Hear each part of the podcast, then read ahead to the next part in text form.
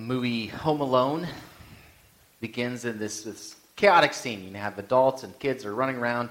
There's all this chaos, and, and there in the middle of the chaos, in, at the entryway of the door, stands this Chicago police officer. At least that's what he appears to be.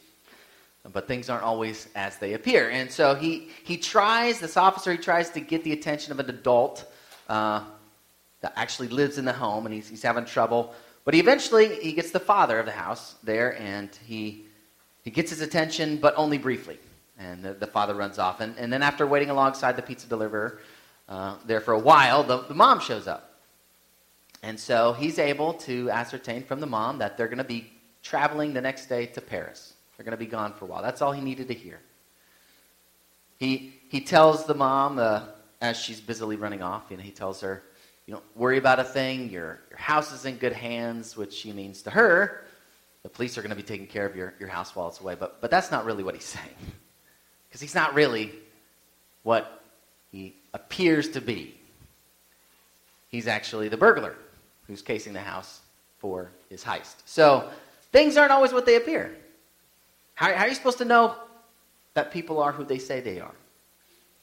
That, that's not only hard for us to figure out for other people, it's hard for us to prove to other people we are who we say we are. Sometimes people don't always know that we're who we are or who we say we are. That is important, especially if who you are brings some benefits to it. So your bank needs to know that you're who you are before they give you your money. At least you hope that they're concerned about that. Now, sometimes the stakes are even higher than just money in your bank account. So, take, take for example, Mark Twain's story, The Prince and the Pauper. In that story, there's these two boys. They're born roughly about the same time. I think they're actually born on the same day. And they look alike, and, and they run into each other, uh, even though they're from two different worlds, really. One is the Prince of Wales, Edward Tudor. He's the son of King Henry VIII. He's the heir to the throne. The other is a, is a pauper. He is a beggar. He's forced by his father to beg. And the two happen to come run into each other, and, and they decide that since they look alike, they're just going to try each other's clothes on. So they dress, they, they change clothing. As they're having fun, they, of course of events happen that Edward gets mistaken for this pauper, this, this little boy, and he gets kicked out of the palace. And, and they, the two find themselves trying to live in each other's shoes. And they're both still claiming to be who they really are, which for, for Tom, who's dressed like royalty, they think he's insane. They think he's mad. That he thinks he's a pauper now. But for Edward, it's worse. They mock him because he thinks he's the king. He thinks he's the prince. So they Edward, he throughout the book, he, he's, he's adamant that he is the prince. And he makes these crazy proclamations to the people around him. They all think he's crazy. Everything comes to a head when King Henry dies. And the Archbishop of Canterbury is about to crown Tom, the next King of England. And, and that's right when Edward is able to show up and, he, and he, he claims to be the true heir apparent. And, and Tom actually backs him up, but judging by the, their covers, their respective covers, Tom's the one who looks royal, and Edward looks like a pauper.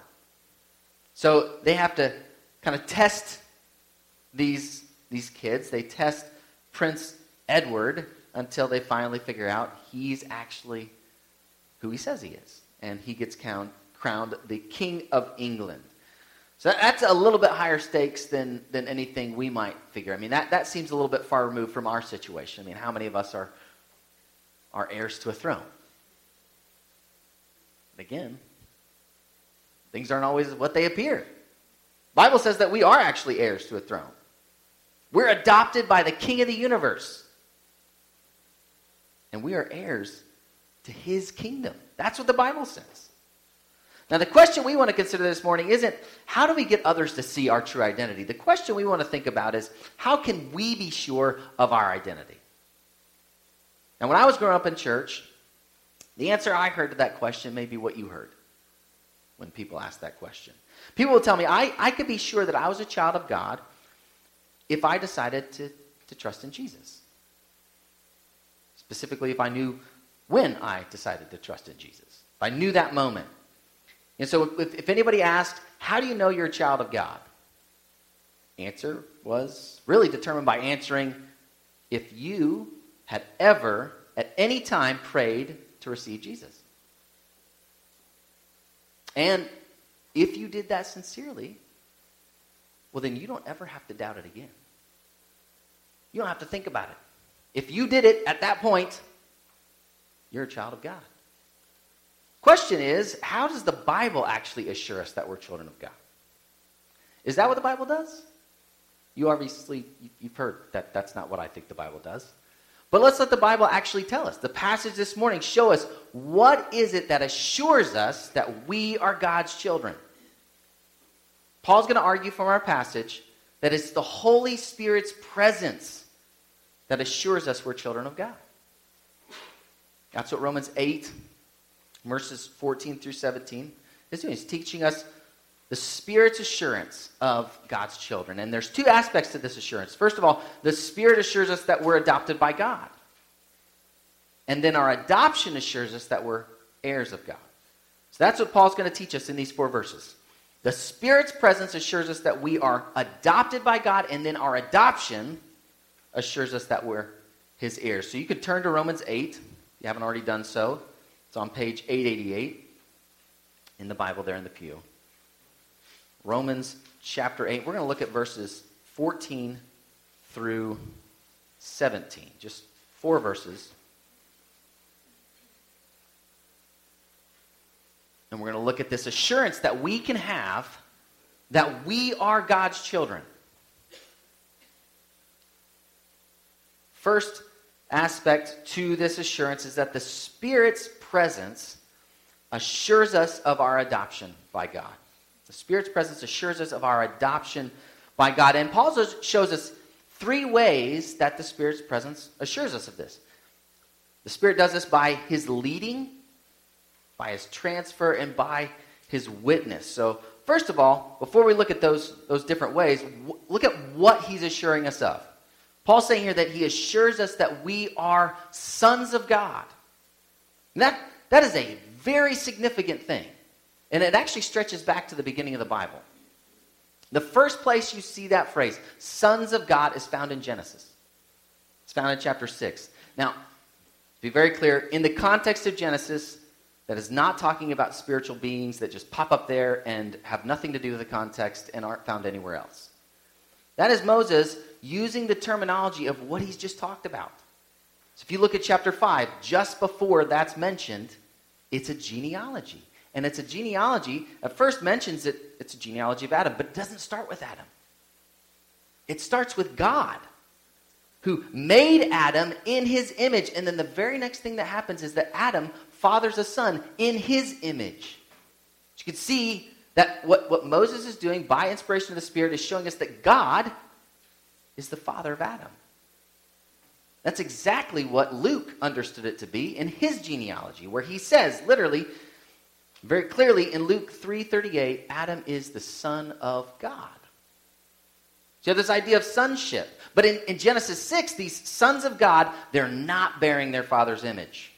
Not the way that they were made to. Making a mess of things. And so they, they're punished by God. And then the next time you hear about the sons of God, it's in Exodus. Exodus 4:22, where God says to Pharaoh that Israel is his firstborn son. And then you see it again in, in Deuteronomy 14:1, where it, it refers to the nation as the sons of the Lord your God. These sons are called to be holy as their father is holy. That's, of course, not what they do. They repeatedly fail to be the sons that God called them to be. And then later, the Lord adopted David's sons to be his sons. Is that with the covenant he made with them in 2 Samuel 7? And again, David's sons fail to be the sons that God called them to be. But there's a promise that comes with that, that there is going to be a descendant of David who's going to do it. He's going to accomplish this, this goal of being the son God created us to be. And he's going to do that, and he's going to rule over the ends of the earth. And then there's also a promise in the Old Testament that God's people are once again going to be sons of God, sons of the living God, according to Hosea 1:10, which Paul quotes in Romans 9. So here in Romans 8, he mentions this being sons of God, and it's by union with the Son that we are sons of God. Paul says the same thing in Galatians 3:26. He says, "In Christ Jesus, you are all sons of God through faith." Not saying anything different here. We are sons of God by faith in the Son of God. So what he's going on to say here, he's not saying that by works we become sons of God. It's by faith. And there's evidence that assures us that we are these sons of God. The Spirit of God assures us that we're sons of God by his leading by his transfer, by his witness. So look at verse 14. The, the Spirit assures us that we're adopted by his leading. Now, verse 14, I mean, the way that I, am going through Romans, we break it up, and, and verse 14 is very clearly connected to verse 13. It begins with the word for. So the last point Paul made in verse 13 is if by the Spirit you put to death the deeds of the body, you will live. Verse, the word for is saying that Paul's now clarifying what he just said. So, really, this is the positive side of that kind of more negatively stated truth in verse 13. Negatively stated truth is this resurrection life, you can be assured of it because those who, who had that life put to death the deeds of the body by the Spirit. But positively, he could say that those who are sons of God are those who are led by the Spirit. So in both cases, you have things done by the Spirit, putting to death the deeds of the body by the Spirit. Last week we saw that that was talking about not doing the deeds that our sinful body wants to do. So, not doing one thing, and here the positive side is doing something else. We're being led by the Spirit. So, by means of the Spirit, we don't do these sinful things that our our body, our sinful bodies want to do, and instead we're led by the Spirit. Now, Christians talk about being led by the Spirit often. Know, this, this, this and here in Romans 8 and our, this, its sister passage in, in Galatians 5, that's where we hear the terminology of being led by the Spirit. So, in Galatians, Paul mentions being led by the Spirit. He also mentions walking by the Spirit. So, again, you have the idea of behavior. This is how somebody lives. And that's explained further in Galatians 5 by the fruit of the Spirit. That's what it looks like to be led by the Spirit, to walk by the Spirit. Paul's saying the same thing here. He's talking about behavior. Earlier, he talked about walking according to the Spirit, or being in accord with the Spirit, or setting our minds on the things of the Spirit, or living in accord with the Spirit. These are all ways of talking about the same idea. We are led by the Spirit. Paul's just summarizing it here. Now, there are common misconceptions about many things. I mean, maybe you heard at Thanksgiving time this, this week somebody say that they were tired because they had too much tryptophan from the turkey. And many of you know that that's not really true. That's not what makes us tired. There's not enough tryptophan, I guess, in turkey. There, and there's actually more of it in lots of other common foods. And there's about the same amount in chicken. So that's just a misconception. We all got tired because we overate. That's all that happened. So misconceptions happen. That, that, things aren't always what they seem to us to be. So the important thing is to recognize the facts. And that's especially true when it comes to the Bible. What does the Bible actually say? There are many misconceptions about what it means to be led by the Spirit. We use that phrase to say things like, the Spirit led me to talk to you. The Spirit led me to, to go here or there. The Spirit led me to do this or that. That's the way we use the terminology, right? Now, I can't say whether or not the Spirit led you to do this or that, but I also don't believe that you can say that. Do you know whether it was your spirit or the Spirit? I absolutely believe that God is sovereign over our lives, that He's working out arrangements. He is putting us in, in context where we run into persons, people here or there. But understand when we use the terminology that way to, to say the Spirit led me to do this, we're actually claiming an authority to our actions that we don't know that we can claim. So it's not actually good for us to say that. What we're saying is, I have the authority to do what I'm doing. We don't intend to say it maybe that way. But that's what we're saying. The Spirit led me to do this. This is what God wants. I'm going to I'm to tell you this. I'm going to do this because the Spirit led me to do it. But we don't know. It's not good for us to do that. That's not what Paul's talking about here. He's talking about this distinguishing mark of a son of God or a daughter of God. Being led by the Spirit of God. This is what he's been talking about in this entire section. Those who are led by the Spirit live in a moral way, the way that the Spirit wants them to live. The, the Spirit causes us to bear the family resemblance, to look like sons of God and daughters of God. So, in other words, the sons of God here live in line with the Spirit of God. That's what it is, to do what He wants. Not perfectly, as, as I said before, but over time, it should be evident that we're God's children because we are led to do what the Spirit wants us to do. Over time, our life should be marked by love and joy and peace, by patience, kindness, goodness, and faithfulness, by gentleness and self control. That is what assures us that we're adopted sons of God and daughters of God. Not that every now and then I feel prompted to do this or that. That doesn't assure us. This isn't talking about a prompting, it's talking about something clearer, even more evident than that. Something that other people could notice. So don't get caught up with that misconception. Focus on what the Bible actually says. The Spirit assures us that we are sons and daughters of God by our obedience. That's what the context talks about. And notice the passive tense here. In verse 13, it was active. He says, We put to death the, the deeds of the body. Though, though we did that still by the Spirit, the emphasis was on our activity. Here, the emphasis is even more on the Spirit who produces this. The Spirit brings about this obedience. When we obey, the Spirit, and, and so prove to be God's children, we can't take credit for that obedience. It's not something that we just mustered up the strength to do. The Spirit's leading is His accomplishment.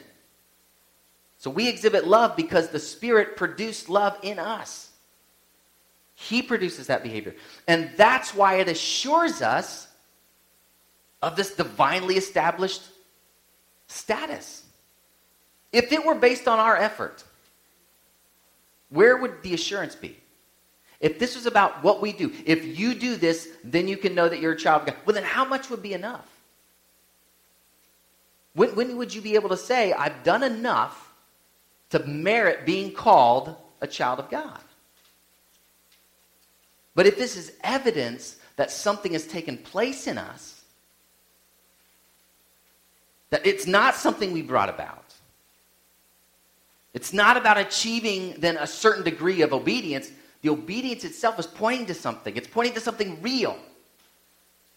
The evidence of the Spirit's achievement in us. That's why it assures us. Now, the second way the Spirit's presence assures us is, is by his transfer. And what I mean by transfer is these, these two situations that Paul's been talking about. The Spirit has transferred us from one condition, one environment, one reality to another. And he describes it here in verse 15. He says, For you did not receive the spirit of slavery to fall back into fear, but you received the spirit of adoption as sons. And again, Paul's just, he's taking what he's already said, summarizing it, and now making some applications. So, through chapters 5, from 5 to 8, he's been talking about the slavery to sin. We're slaves to sin. Now, also in chapter 6, he says that we were transferred from slavery to, to, from slavery to sin to slavery to God. So, is this a contradiction of that? He's saying we, we weren't made slaves in the same sense. Well, he's not contradicting himself any more than this saying that there's a lack of fear here is a contradiction with Philippians 2:12 that says that we're to work out our salvation with fear. What Paul's doing is highlighting just how different these two situations are. Being in the realm of the Spirit is is so different than being in the realm of sin that it doesn't do it justice to simply say that it's slavery. Something different has also taken place. So when it comes to talking about this transfer of allegiance and devotion, it is appropriate to describe us as slaves to God. That's how radically different our allegiance is. Once we were motivated, devoted to, to follow sin, now it's the complete opposite. We should be absolutely devoted to do what God wants. And that is, it's right to talk about in that sense slavery. But, but something more is happening here. Slavery is just a man made institution that Paul has been inspired to use to try to explain our situation. It's not actual, it's just used to try to convey that idea, as is adoption. It's a man made institution that, that Paul's now going to use to explain our situation, to help us understand something that isn't literally true in, in the same sense that it's true of Jesus. Jesus is the Son in an ultimate sense. We're, we're different than that situation. So, adoption and sonship is being used to help us understand how different it is that we've been now rescued from our sin. It's so different that slavery doesn't do it justice. This dismal state we were in. We were incapable of freeing ourselves from sin. We, we were ruled by sin and death. It's nothing like the state we're in now that we're in the Spirit. That former life, we were ruled by fear. That's not the fear of God, that, that's appropriate. He's talking about the fear of condemnation. In the beginning of this chapter, he said there is no condemnation for us. So the fear of condemnation is completely inappropriate for somebody who has the Spirit. That's not what we should fear anymore, that, that eternal death, that punishment for sin. We've been transferred to this new circumstance when we received the adoption, the spirit of the adoption of sons. That receiving language, that's the language of conversion. That's when we received the spirit. And with that spirit, when we receive the spirit, what we're receiving is this new covenant promise God was going to give his spirit. We now have the spirit. So that's part of this, this promise. Again, in Hosea, the promise is that God's people will once again be sons of God. That's this new covenant, new age reality that we experience now in Christ. So it's so different of a situation that it's, it's appropriate for us to think of it in terms of being children of God. We're assured of this by the Spirit's leading, His presence in this transfer, and then third, by His witness. And once again, it's important for us to not misunderstand what Paul's saying here based on popular ideas. There are lots of things in Christianity that you hear that on the popular level. This is what everybody says. This, this is what it means. We want to understand what Paul's actually describing with this witness of the Spirit. And the good news is he doesn't leave it to our imagination. Actually tells us what he means here. Instead of a spirit of slavery, we receive the spirit of adoption as sons, by whom we cry, Abba, Father. So, having the spirit of adoption results in us crying out, Abba, Father. by means of this, the Spirit's presence here, that we call out to God in prayer, Dear Father. That's the idea, the, the Aramaic term Abba. That's still what people refer to fathers as, in, in Israel today. And then it's translated to the Greek speakers as pater, father. So both Aramaic speakers and Greek speakers, they both refer to God as their father. And as their dear father. And sometimes people have kind of overstated what, what it means to call God Abba. They say, well, this was a word that was used only by children and that Jewish people never used it in prayer. That's not actually true.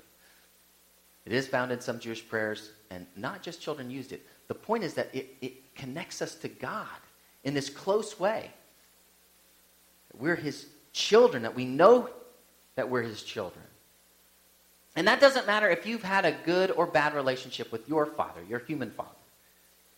And I think to some extent, when someone struggles with the fact that they don't have a good relationship with their father. It kind of just shows that we innately know that that shouldn't be the case, that that relationship isn't the way it was intended to be.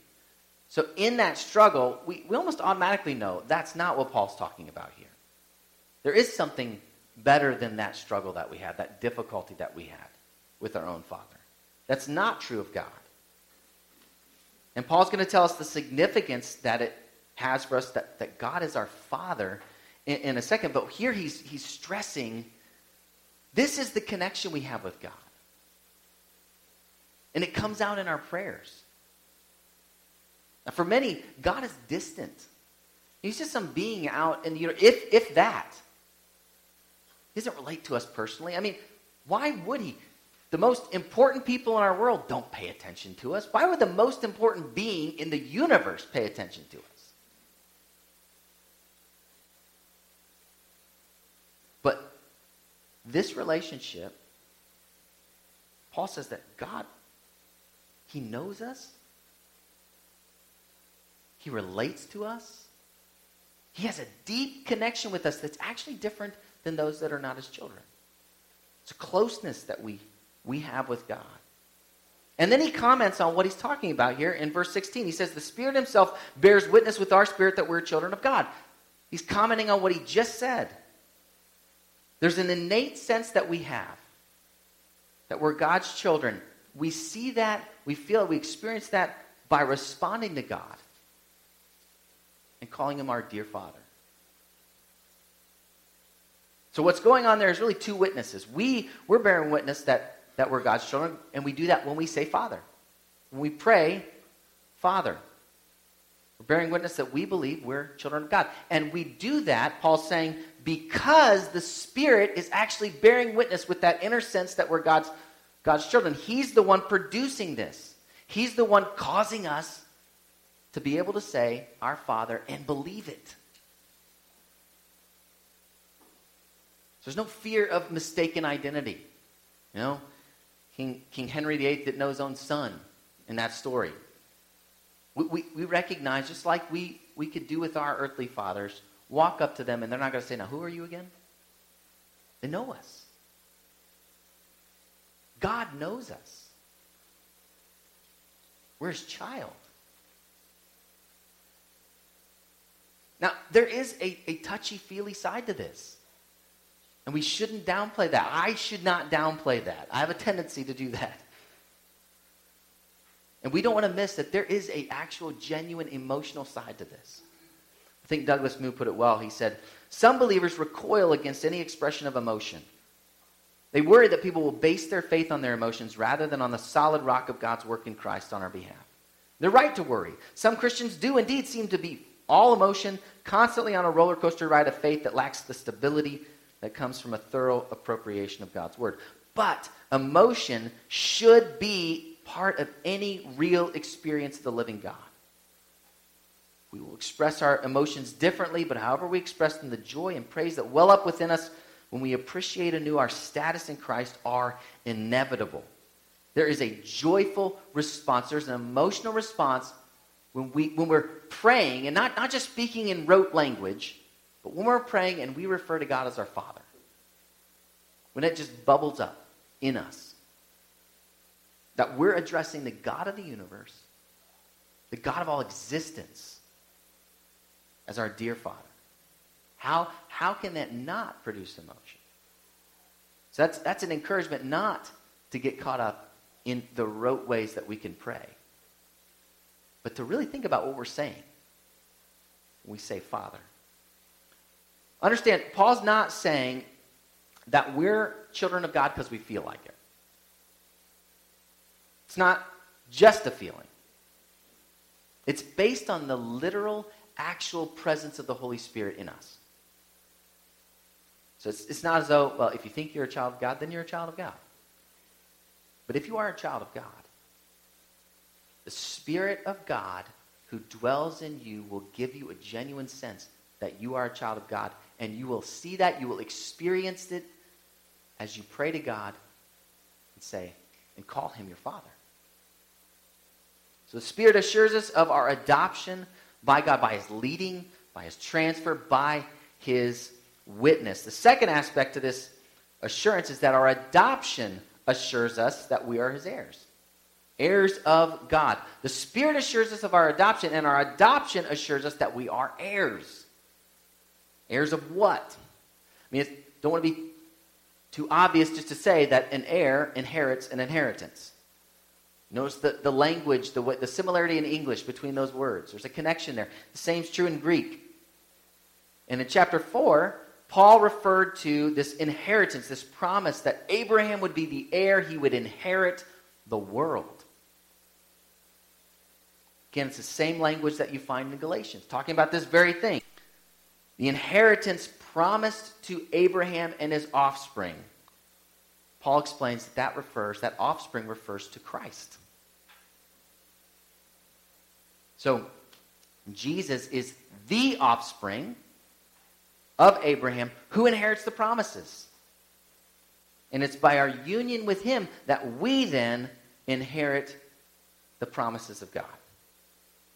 The promise of being God's people in God's place under his rule and experiencing his blessing. That comes from Graham Goldsworthy. He summarized it that way, but it's also the way one of my favorite kids groups sings about it. God's people in God's place under his rule. They will know his blessing. That's what Paul's talking about here. And, and he does that, though, flowing out of this idea that we are God's children. He says in verse 17, and if children, then heirs. If we're God's children, then we're also heirs. Now, the reason Paul begins with this, this terminology of sons of God, rather than something more neutral, is I, I said, I, I said it earlier, it's based on the fact that we're united with the Son so we're, we're sons because we're united with the Son, but it also has to do with the cultural context. In the ancient area, or the ancient world, the adoption of sons mattered more than the adoption of daughters because of inheritance rights. Sons were heirs, not daughters. So understand the significance of what Paul's doing and the ease that he has with moving to this neutral term children. He moves to the neutral term. He's actually being inclusive there men and women. It, our inheritance is not dictated by our gender, like it was in Paul's day. And he says that in his own day. He puts it clearly in Galatians 3:28 with the next verse pointing to this inheritance. He says, There is neither Jew nor Greek, there is neither slave nor free, there is no male and female, for you are all one in Christ Jesus. And if you are Christ's, then you are Abraham's offspring, heirs according to promise. Gentiles aren't lesser heirs than Jewish believers, and neither are female believers than male. Equal heirs. Peter summed it up in his, in his uh, letter, first letter, 1 Peter 3 7, he called women co heirs of the grace of life. Now, there are two things that Paul tells us about this inheritance in verse 17. He tells us the basis for this inheritance and the path to this inheritance. He comments in immediately after saying that if we are children, then we're also heirs. And he explains the basis for our inheritance. He says we are heirs of God and fellow heirs with Christ. God is the source of our inheritance. We are heirs of God. And it's based on our connection with Christ. We are fellow heirs with Christ. So this inheritance, it's not something we earned. It's not something that we achieve for ourselves. It's given to us by God the Father and on the basis of Christ's merit. He's the true heir. He's the one who has the right to this inheritance. And we experience, we receive what he deserves.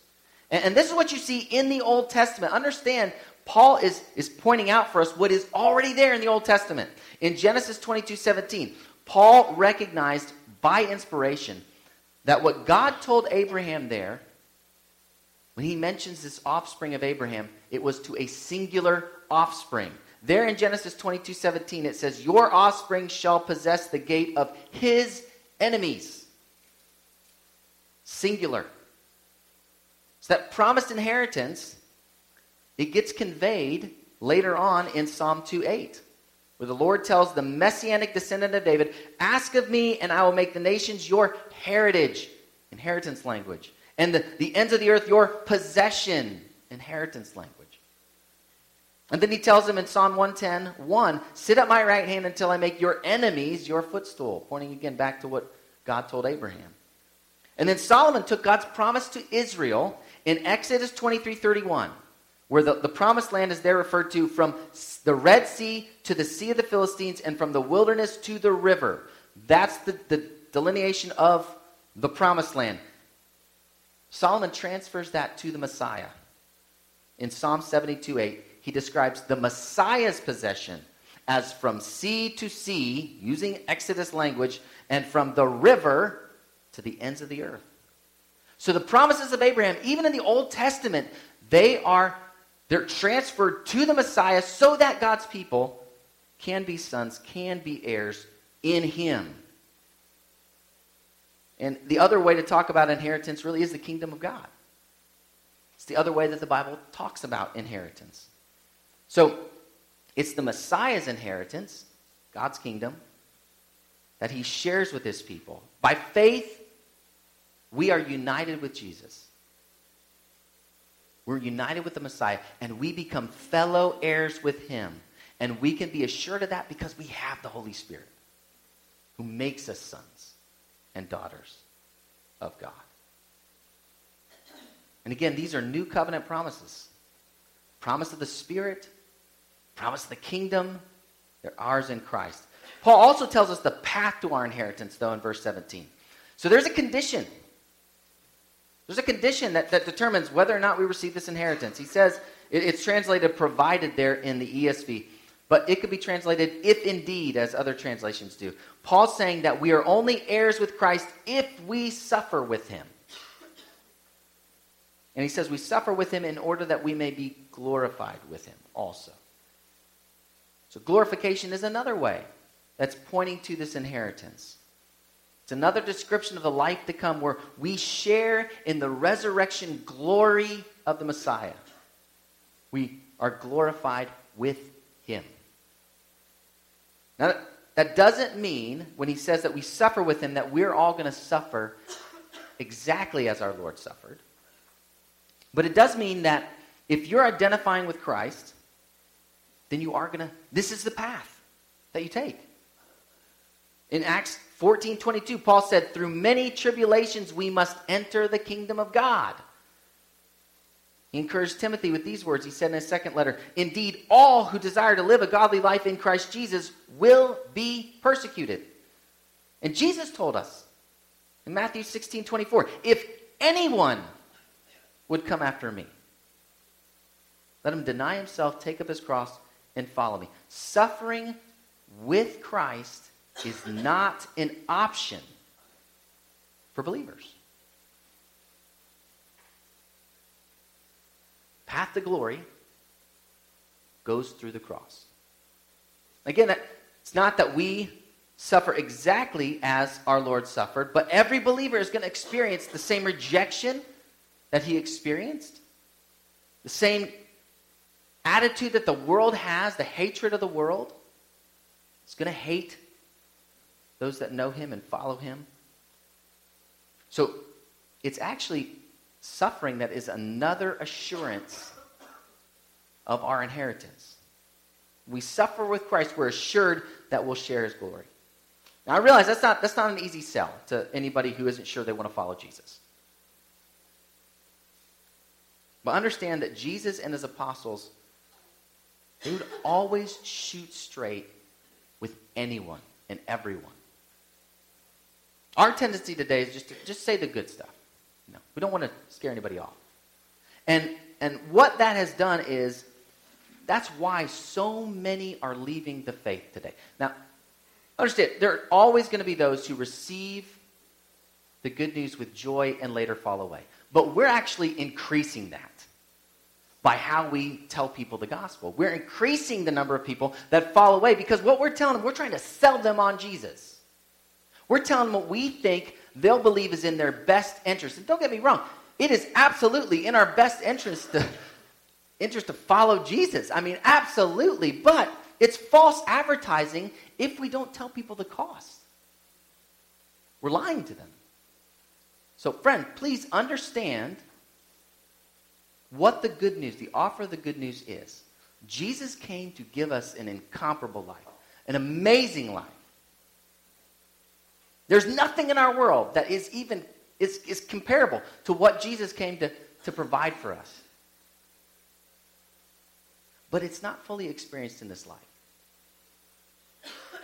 And there is a cost to turning to Jesus and following him. The gift of salvation is absolutely free. But when it's experienced freely, it comes with the cost of your life. But it's worth it. It's worth it because if we suffer with him, we will also be glorified with him. It, it really is worth it in the end. In, in Mark Twain's book, again, The Prince and the Pauper, the true prince, Edward, he meets this guy named Miles Hendon. And Miles Hendon, he, he doesn't believe Edward at all. He thinks he's crazy. But he still, he, he cares about this kid. He wants to look out for him. He wants him to, to stay out of harm's way. And so he watches out for him.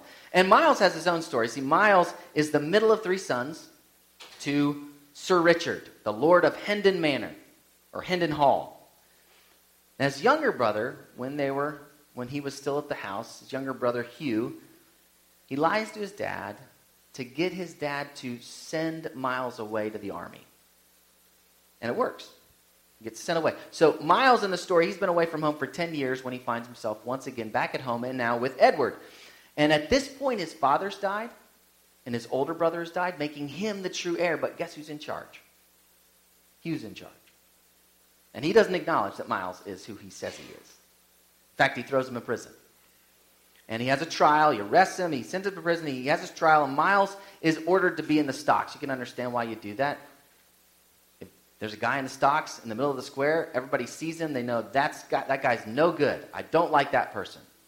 So he's just securing the fact that he gets to be in his brother's place.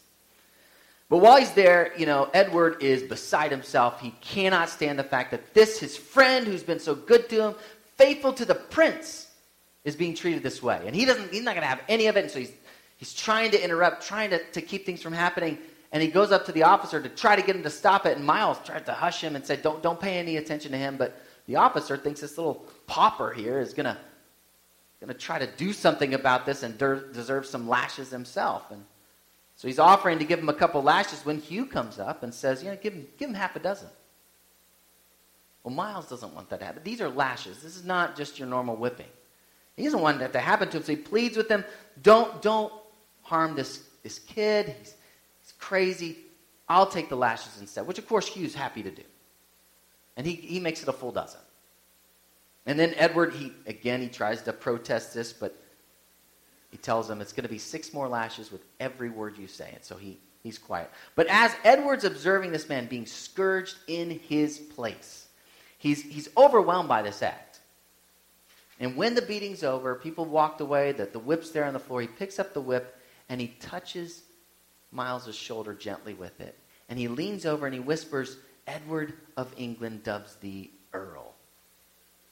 Now, again, Miles thinks the kid's nuts. But you know, he's touched by it. And, and he, what he says is he, he sees this, this genuine gesture of love. And that it's worth more than even if these nobles had done it. But I have to say, I think Twain's a little short sighted here. Because this only works because of the irony of the situation. Fact is that unless there is a king of the universe who is love, it doesn't make sense to suffer for the sake of love. It's only because there is a God and that He is love that makes suffering have any possible redeeming quality to it. But even there, it, it, would only be true if it has a purposeful end to it. Otherwise, it's just, it's miserable to have to endure suffering other than that. But the fact is that there is a God who is love, who has reasons for suffering. And even if nobody else knows who we are, We can know who we are. Paul doesn't expect us to be surprised like Miles is at the end, when lo and behold, this kid really is the prince who is made the king. So, Paul wants us to understand our suffering now, to understand that it's, it's worth it. That we can be assured of that even now. We don't have to be in the dark. We can know that we're God's children, even if that's not what it appears to be, because things aren't always what they appear. We've been adopted by God. We can be certain of that, even if nobody else is, because we have the Holy Spirit. And He assures us that we're His children, that we're God's children by His leading, by His transfer, by His witness. And because we're adopted sons, we can be assured that we will also be heirs. Heirs of God's kingdom.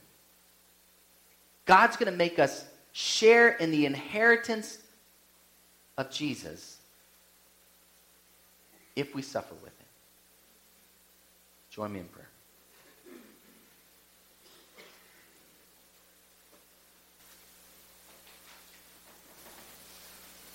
Father, help us to see the significance of addressing you as Father.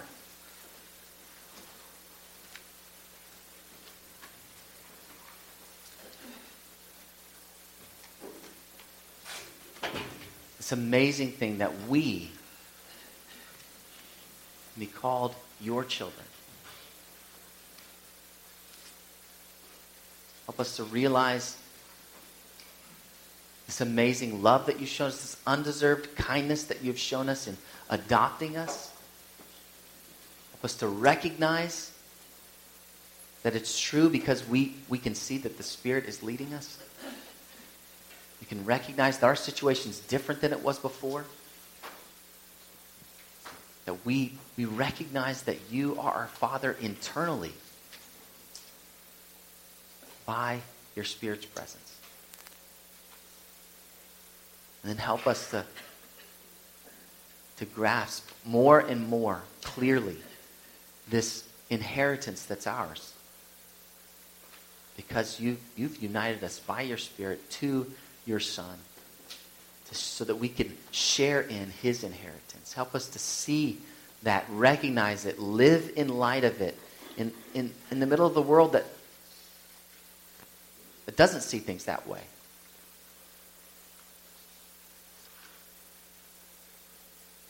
That doesn't value what we value. It looks down on us for having the values that we have because they're your values. Keep our eyes fixed on these truths that we belong to you, that we are your children, we are heirs of, of your amazing promises. Do not do that in a way that looks down on others, but that exhibits the love of the Spirit the love that comes from your Spirit. Help us to love others, to exhibit His presence in us. And then we ask that you would cause anyone here who is not your child, that your Spirit would awaken them to the reality of their sin, the amazing gift of love in your Son, they would turn from their sin and rest all their hopes, all their confidence before you in Him. That they would join us as we live out this truth as brothers and sisters in your family.